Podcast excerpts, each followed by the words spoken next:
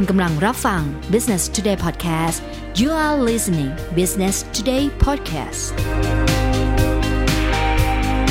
กูรูการขาย นักขายกล่าวเล่าเรื่องกับ Business Today เมื่อทำปั๊มน้ำมันเอสโซที่ตลาดพลูแล้วตัวเลขทะลุเป้า ก็ได้รับคำชื่นชมจากผู้บังคับบัญชา แล้วก็เลื่อนฐานะมาเป็นผู้จัดการปั๊มอาวุโส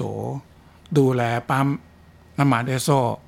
ในขอบเขตที่ต้องรับผิดชอบอีกประมาณสักสิบเจ็ดปั๊มด้วยกัน งานตรงนี้มันก็กลายเป็นงานที่ไม่ได้ตื่นเต้นไม่ได้ท้าทาย ก็เกิดมีการเปลี่ยนแปลงระดับผู้บริหารที่เป็นลูกพี่ ตอนนั้นก็คือคุณประยูนคงคาทอง ก็ได้รับการโปรโมทเข้าไปเป็นผู้หลักผู้ใหญ่ระดับบริหารในสำนักงานใหญ่ ก็ส่งข่าวมาว่า อยากให้ผมไปเป็นเซลล์ representative หรือเป็นผู้แทนขายในต่างจังหวัด เพราะดูแล้วเนี่ย ถ้าเป็นผู้จัดการปั๊ม ก็คงเป็นไปอย่างเนี้ย ไม่ได้มีอะไรตื่นเต้นหวือหวา เป็นน้ำซึมบ่อทรายเพราะทำจนกระทั่งทะลุปลุกโปร่งหมดแล้ว ก็สนใจ ก็ปรากฏว่าถูกส่งให้ไปอยู่ที่อีสาน มีสำนักงานสาขาอยู่ที่โคราช นครราชสีมา แล้วก็รับผิดชอบสี่จังหวัดในภาคอีสาน คืออุดรน้องคาย นครพนม แล้วก็สกลนคร ก็ต้องเรียนว่าชีวิตในช่วงนี้มันก็ให้บทเรียนอีกแบบหนึ่ง ที่เราจะต้องขับรถตะเวนไปในสีจังหวัด ไปในอำเภอที่มีปั๊มเอสโซตั้งอยู่ เชื่อไหมครับว่าสมัยนั้นที่บึงการมีปั๊มน้ำมันที่เอสโซไปลงทุนกับดีลเลอร์ เดือนหนึ่งซื้อน้ำมันแค่สองหมื่นลิตร แต่เรามีหน้าที่ต้องเข้าไปเยี่ยม ลองนึกภาพนะครับ ปี 2,500 ประมาณสัก 2,509 2,510 เนี่ย มันยังมีแคมป์ทหารอเมริกันอยู่ที่อุดร ยังมีเรื่องคอมมิวนิสต์นั้นเวลาจะเดินทางเนี่ย ค่อนข้างจะอันตราย และเผอิญรถที่ใช้จะเป็นรถ Willys Jeep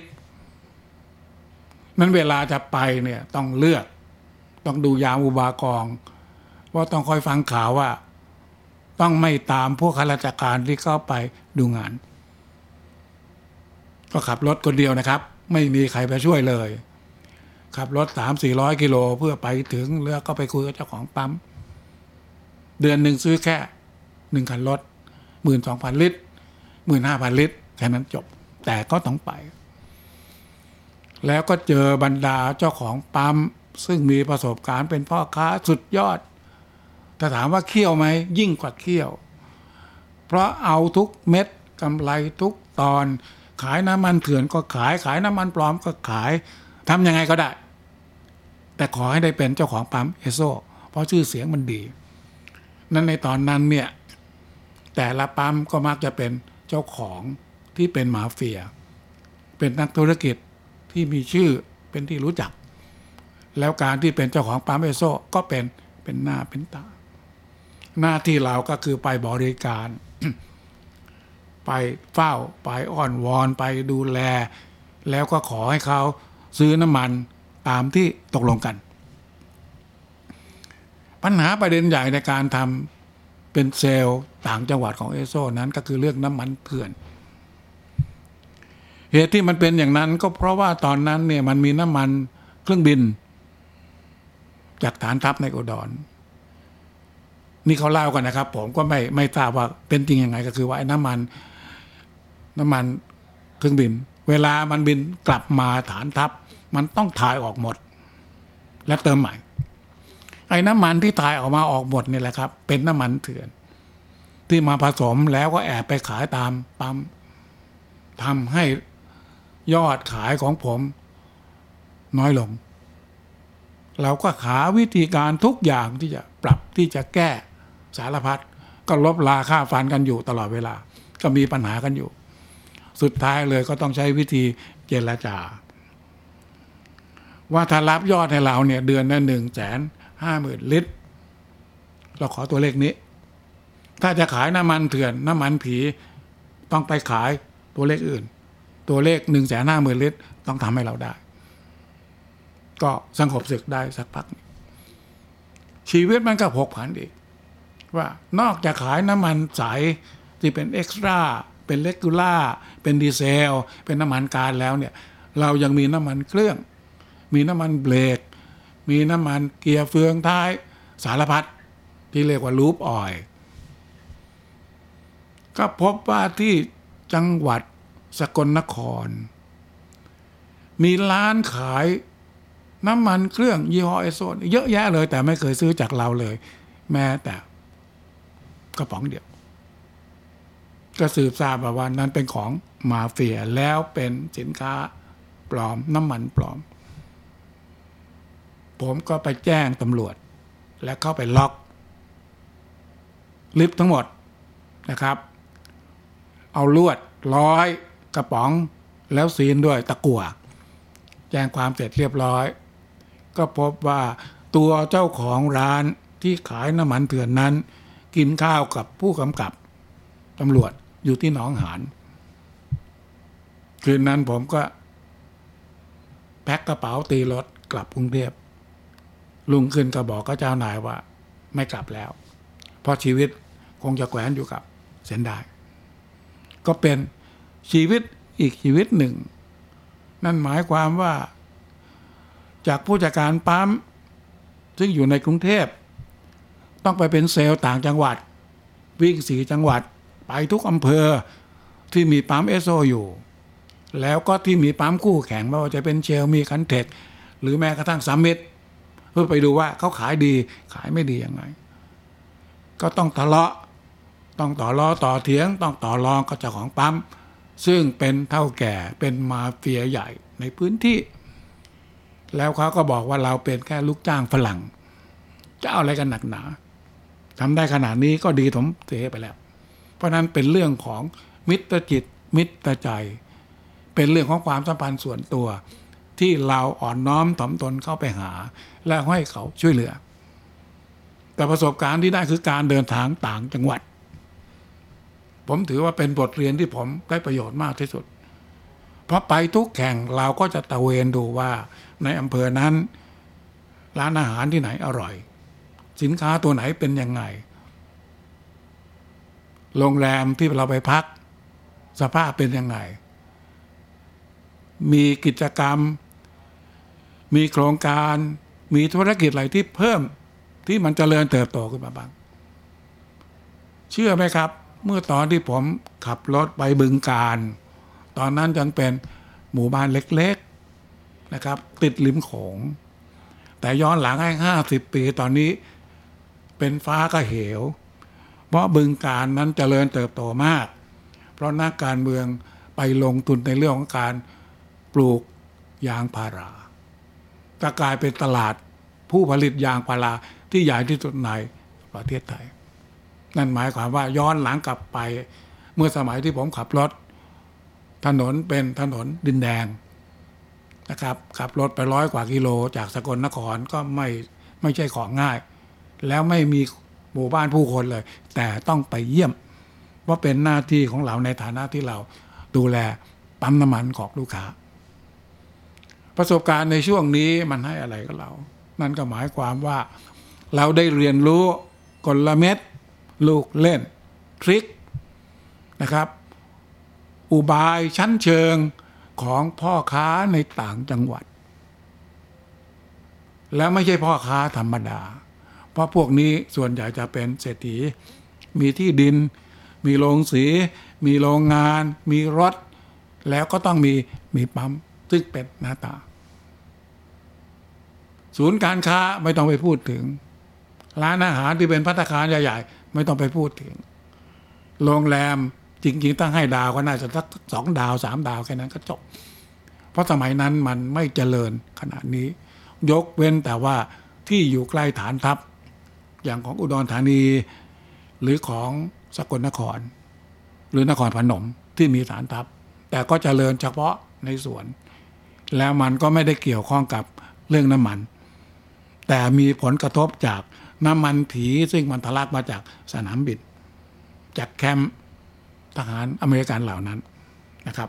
อันนี้ก็เป็นประสบการณ์ที่ผมคิดว่าหาเรียนที่ไหนไม่ได้ นอกจากที่เอโซเขาให้เราเรียน ให้เวลาให้โอกาส แล้วก็ให้รายได้เรา ให้ความรู้เรา แต่เราต้องดิ้นรนขวนขวาย แล้วก็ศึกษาด้วย จะเห็นได้ว่าชีวิตของผมนั้น เปลี่ยนจากข้าราชการที่จะเป็นเจ้าคนนายคน มาเป็นนักธุรกิจ โดยเริ่มจากตำแหน่งผู้จัดการปั๊มน้ำมันของบริษัทเอสโซ่สแตนดาร์ดประเทศไทย แล้วก็ย้ายไปเป็นผู้แทนจำหน่ายต่างจังหวัด ที่เราเรียกว่าเป็นเซลล์เรปเ e เซนเททีฟอยู่ที่ภาคอีสาน คือที่อุดรหนองคาย นครพนม แล้วก็สกลนคร ถามว่าในช่วงนี้ได้ความรู้ในเรื่องการค้าการขายอย่างไรบ้าง ก็ได้จากคู่ค้า จากดีลเลอร์ จากเจ้าของปั๊ม จากลูกค้าที่เราเข้าไปคุยด้วย แล้วได้สังเกตสถานการณ์ สิ่งแวดล้อม ความเจริญเติบโตของบ้านเมือง อันนี้ถือว่าเป็นเป็นความรู้รอบตัว ถามว่าสนุกไหมสนุก เหนื่อยไหมไม่เหนื่อยมากลำบากใจไหมลำบากเฉพาะเรื่องของน้ำมันเถื่อน น้ำมันผีแต่พอเจราจา สัมพันธไมตรีกันได้ ทุกอย่างมันก็ลงตัวลงเอ่ย แล้วท้ายที่สุดอย่างที่ผมเล่าไปตอนที่แล้ว ที่ไปจับน้ำมันเถื่อนที่สกลนคร แล้วไปจุดใต้ตับต่อ เพราะเจ้าของน้ำมันเถื่อน เป็นเพื่อนซีกับผู้กับการตำรวจ นั่นแสดงว่าเขาเส้นใหญ่มาก ผมก็เลยกลับเทพแล้วก็ลาออก การที่ลาออกตรงนั้น เราก็ได้ความรู้ติดตัว เราก็ได้แนวคิดวิธีการทำงานที่เป็นระบบ ว่าฝรั่งต่างชาติเวลาเขาทำงานนั้นเนี่ยเขาจะมีคู่มือ ให้เราทำหนึ่งสองสามสี่ถ้าเราเป็นคนที่ทำตามกฎระเบียบ ปัญหาจะเกิดน้อยมาก พูดง่าย ๆ ว่าเหมือนกันเล่นดนตรี เขาเขียนโน้ตให้เราเสร็จ เราก็ต้องไปเล่นโน้ตเล่นเพลงนั้นตามที่โน้ตที่เขาเขียน เราต้องหมั่นซ้อม เราจะมาเขียนโน้ตเองคงไม่ได้ เพราะเขาบังคับ ซึ่งผมว่าอันนี้เป็นจุดสำคัญว่า เวลาเราไปทำงานที่ไหนแล้วเรามีระเบียบ เรามีแมนนวลเรามีคู่มือ ซึ่งสมัยนี้มีกันเยอะมาก แต่ก็สังเกตดูว่า คนส่วนใหญ่มักจะไม่ชอบ เพราะถือว่ามันไม่เป็นธรรมชาติพูดง่ายๆว่าถ้าเป็นนักดนตรีก็อยากจะด้นกลอนสด อยากจะโซโล่ซึ่งอันนี้ในแง่ของวิธีทำงานทำอย่างนั้นไม่ได้ ต้องทำหนึ่งสองสามตามที่เขาต้องการ มันถามว่าแล้วมันตื่นเต้นไหม มันก็ไม่ตื่นเต้น เพราะทำอย่างนี้เช้ามาก็ต้องหนึ่งสองสาม ไปจังหวัดนี้ต้องทำอย่างนี้ไปเจอลูกค้าต้องอย่างนี้ มีสมุดคู่มือ มี company profile มี customer profile ทุกอย่างมันเป็น pattern หมด เป็นระบบหมด เป็นระเบียบหมด มันไม่ตื่นเต้นช่วงนั้นก็พอดี มีบริษัทเฮดฮันเตอร์ก็มาชวน บอกว่ามีบริษัทบริษัทหนึ่ง เขาอยากได้คนที่มีประสบการณ์ในการทำงาน ไปทำเกี่ยวกับอสังหาริมทรัพย์ สมัยนั้นเราเรียกว่าเป็นเรสเตทนะครับ เป็นบริษัทในเครือของสากลสถาปัตย์ของคุณเกียรติวัฒนะเวคิน ซึ่งเป็นผู้ก่อตั้งกลุ่มเกียรตินาคินปัจจุบัน ชื่อว่าสยาม สากลเกหะธนาธรชื่อว่าบริษัทสากลเกหะธนาธรอยู่ที่ตึกเคถนนวิภาวดีหลังเสิทธิ์ก็เข้าไปดูในเรื่องของที่ดินที่บริษัทกำลังจะจัดสรรที่ซอยประดูหนึ่ง แล้วก็ที่บางนาตราดกมสองเพราะสากลสถาปัตย์เป็นบริษัทรับเหมาก่อสร้างเส้นทางในภาคอีสาน แล้วก็มีที่ดินที่เป็นทรัพย์สินซื้อติดมือมา แล้วนำไปเป็นหลักทรัพย์ค้ำประกันขอกู้เงินจากธนาคาร เมื่อถึงเวลาก็จะเอาที่ดินเหล่านั้นมาพัฒนาทำเป็นธุรกิจ ก็ไปอยู่ตรงนั้นเนี่ยจริงๆก็ไม่ได้ลงมือลงไม้อะไรมากมาย เพราะว่าความพร้อมของบริษัทยังไม่พร้อม แต่ก็ได้ปียมิตรสองสามท่าน ที่คงต้องเอ่ยนาม คนแรกเลยก็คืออาจารย์ธินวัตรมารึกพิทักษ์ซึ่งเป็นที่ปรึกษาด้านการฝึกอบรม ก็ได้รู้จักได้พบกันได้คุยกัน แล้วก็ประทับใจสนใจในกิจกรรมที่อาจารย์เทนวัตรทำอยู่ อีกท่านหนึ่งซึ่งเป็นทนายความประจำบริษัท เป็นลูกศิษย์ก้นกุฏิคนโปรดของที่ปรึกษากฎหมายของบริษัท คือคุณไพศาลพืชมงคล ตอนนั้นเท่าที่รู้ไพศาลพืชมงคลเป็นนักเล่นหมากลุก นักหมากลุกไทย นักหมากคอไทย ระดับแชมป์ของคณะนิติศาสตร์มหาลัยธรรมศาสตร์ก็คบกัน เดี๋ยวนี้ก็ยังคุยกันอยู่ ทั้งอาจารย์เทนวัตรและคุณไพศาลพืชมงคล แล้วก็ได้มีเจ้านายคนหนึ่ง ซึ่งถือว่ามีบุญคุณกับผมอย่างมาก คือคุณเติมศักดิ์ตุลยะวัฒนจิต ซึ่งเป็นคนไต้หวัน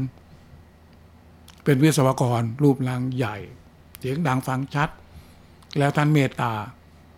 ให้งานผมไม่ทำงานหลาย ๆ อย่างเนี่ยได้เรียนรู้จากท่าน เชื่อไหมครับว่าคุณเติมศักดิ์เขียนภาษาไทยไม่เป็น อ่านภาษาไทยแทบจะไม่ได้ แต่มีวิธีการเขียนจดหมาย โดยให้เลขาเขียนตามคำบอก แล้วเป็นคนแก้แล้วก็สอนวิธีการเข้าประชุม วิธีการทำตลาดยังไง การขายยังไง คือท่านก็แนะนำด้วยความเมตตาและเอ็นดู ก็ทำงานในในสากลเคหะธนาธรก็ ไม่ได้เรียนรู้อะไรมาก นอกจากวิธีการบริหารงาน การค้าการขายก็ฟังจากอาจารย์ธินวัตรมาลึกไปทักสอนเซลล์ซึ่งมีอยู่สามสี่คน ก็ไม่ได้ลึกซึ้ง ไม่ได้ติดใจ แต่ก็คิดว่าสิ่งที่เขาสอน เราก็พอจะทำเป็น เพราะเราก็มีประสบการณ์อยู่บ้าง ก็เริ่มศึกษาหาตำรับตำรามานั่งอ่าน จนกระทั่งในที่สุด ก็มีข่าวว่าบริษัทปูซีเมนต์นครหลวง จะรับสมัครผู้จัดการฝ่ายขาย แล้วตอนนั้นคุณสุรีมหาสันทนะ ซึ่งเคยเป็นเจ้านายเก่าที่เอโซไปเป็นกรรมการผู้จัดการใหญ่ดูแลอยู่ ก็ยื่นใบสมัคร เพื่อจะไปสัมภาษณ์ แต่พอเอาเข้าจริงวันสัมภาษณ์เกิดเจ็บไม่สบายไปไม่ได้ พื่อนอีกคนหนึ่งจากเอโซเดียกัน ก็คือชายะอุดมประเสริฐ ก็เลยได้เป็นผู้จัดการฝ่ายขายของปูซีเมนต์นครหลวง หรือตราปูตรานก ก็คิดว่าโอกาสที่เราจะไปอยู่บริษัทปูนคงไม่มี ก็เหมือนโชคเข้ามาช่วย HR Manager ของปูนซีเมนนครหลวงส่งข่าวมาว่า บริษัทในเครือของปูนซีเมนนครหลวง ซึ่งเป็นของธนาคารกรุงศรีอยุธยา บริษัทหนึ่ง ชื่อบริษัทสยามประชาคารกำลังทำโครงการหมู่บ้านจัดสรรอยู่ที่ซอยเสนานิคมหนึ่ง ตรงบางเขน อยากได้ผู้จัดการฝ่ายขาย แล้วดูประวัติดูข้อมูลของผมแล้ว ผู้บริหารท่านนั้น ซึ่งเป็นผู้ช่วยคุณสุรีมหาสันทนะ ชื่อคุณสมเกียรติลิมสงสนใจ อยากจะคุยด้วย ผมก็ไปคุย ก็สัมภาษณ์เสร็จก็ผ่าน คุณสมเกียรติก็บอกว่า ฟังดูแล้ว คุยดูแล้ว น่าจะทำงานด้วยกันได้ แต่คุณสมเกียรติเป็นประธานของสยามประชาการ คนที่ตัดสินใจต้องเป็นกรรมการผู้จัดการ ชื่อคุณทวัชชัย ถาวรทวัฒซึ่งเป็นเท่าแก่ ค้าขาย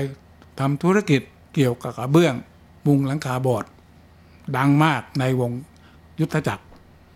และเป็นเพื่อนสนิทกับคุณชวนรัตนะ รัตนรักษ์ประธานกรรมการธนาคาร กรุงศรีอยุธยา ผมก็ไปสัมภาษณ์กับคุณทวัชชัยถาวรทวัฒคุยเสร็จเรียบร้อยก็ผ่าน ก็ได้รับโจทย์มาหนึ่งข้อ บอกบริษัทสยามประชาคารมีที่ดินอยู่ประมาณสามร้อยเจ็ดไร่ อยู่ที่ซอยเสนานิคมหนึ่ง ที่ดินอันนี้โด่งดังมากในอดีต เพราะเป็นที่สองร้อยเจ็ดล้าน สมัยคุณชำนาญยุวบูรณ์เป็นนายกเทศมนตรี เทศบาลนครกรุงเทพ แล้วธนาคารยึดเอามา แล้วมาทำธุรกิจเขาก็บอกผมว่า คุณเอาไปคิด ไปทำโครงการทำบ้านจัดสรรภายในสามปี ผมต้องการกำไรเท่านี้บาท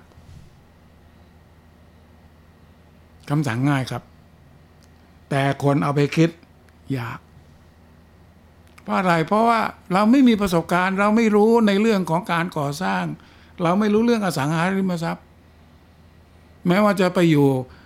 สากลเคขาธนาธรก็มีหน้าที่ไปดูพัฒนาทำถนนทำนู่นทำนี่เพื่อจะขาย ไม่ได้ยุ่งเกี่ยวข้องแวะกับการทำโครงการ แต่เมื่อ รับโจทย์มาก็ต้องเริ่มต้นเราก็ไปศึกษา ศึกษาเสร็จก็ทำแผน ว่าทั้งหมดเนี่ย เราจะมีประมาณทักสี่ร้อยสี่ร้อยหลัง แบ่งพื้นที่เป็นอย่างนี้อย่างนี้อย่างนี้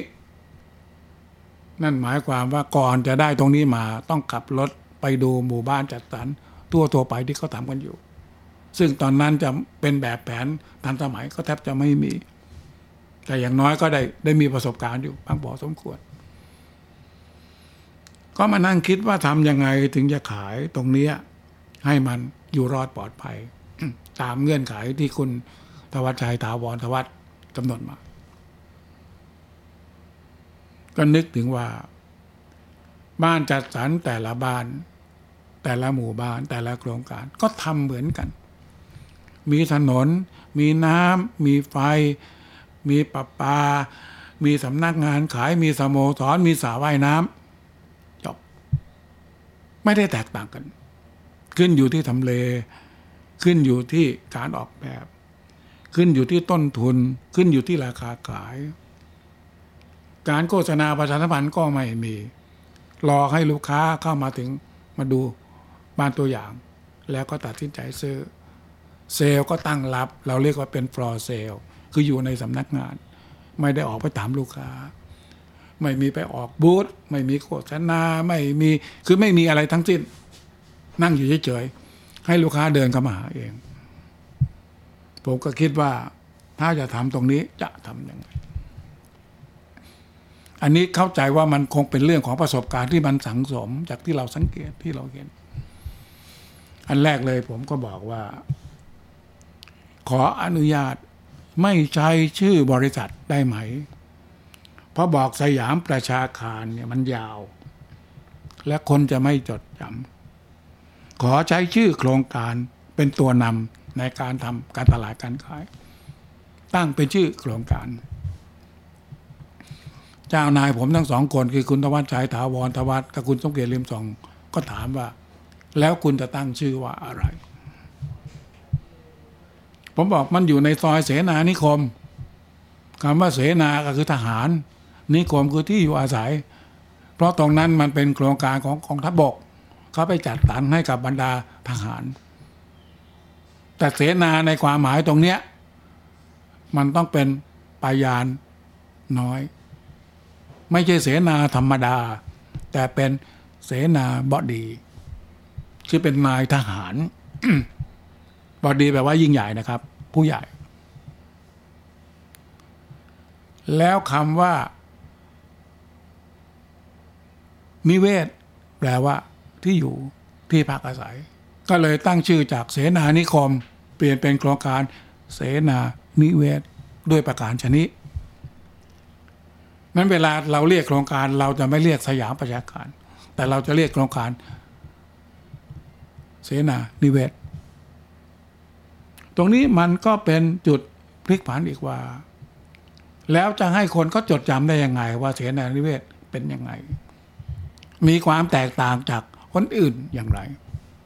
ตรงนี้ต้องบอกนะครับว่าไอ้ความแตกต่างตรงนี้หรือฉีกแนวเนี่ยการตลาดในยุคหลังๆเขาเรียก differentiate เราทำมาก่อนแล้ว แต่เราไม่รู้ว่าว่าเขาเรียกอะไร แต่เรารู้ว่าเราต้องให้ไม่เหมือนคนอื่นทำยังไงให้เขาจำเราได้ ผมก็มานั่งคิด ว่าบ้านจัดสรรจริง ๆ แต่ละโครงการเนี่ย คนซื้อมันซื้อที่ไหน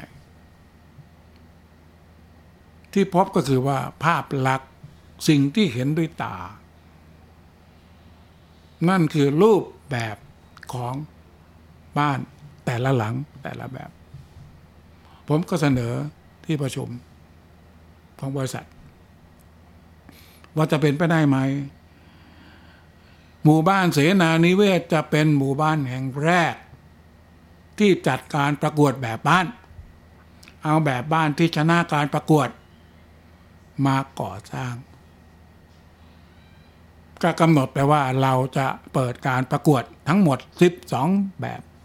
12 ขนาดตั้งแต่บ้านแถวทาวน์เฮาส์สองชั้น บ้านเดียวชั้นเดียวบ้านเดียวสองชั้น พื้นที่ 50 ตารางเมตรตารางวา 80 ตารางวาร้อยตารางวา 200 ตารางวาขึ้นแล้วแต่ลักษณะ เชื่อไหมครับว่าใน 12 แบบ เราให้แบบชนะเลิศเนี่ยแบบละสองแสน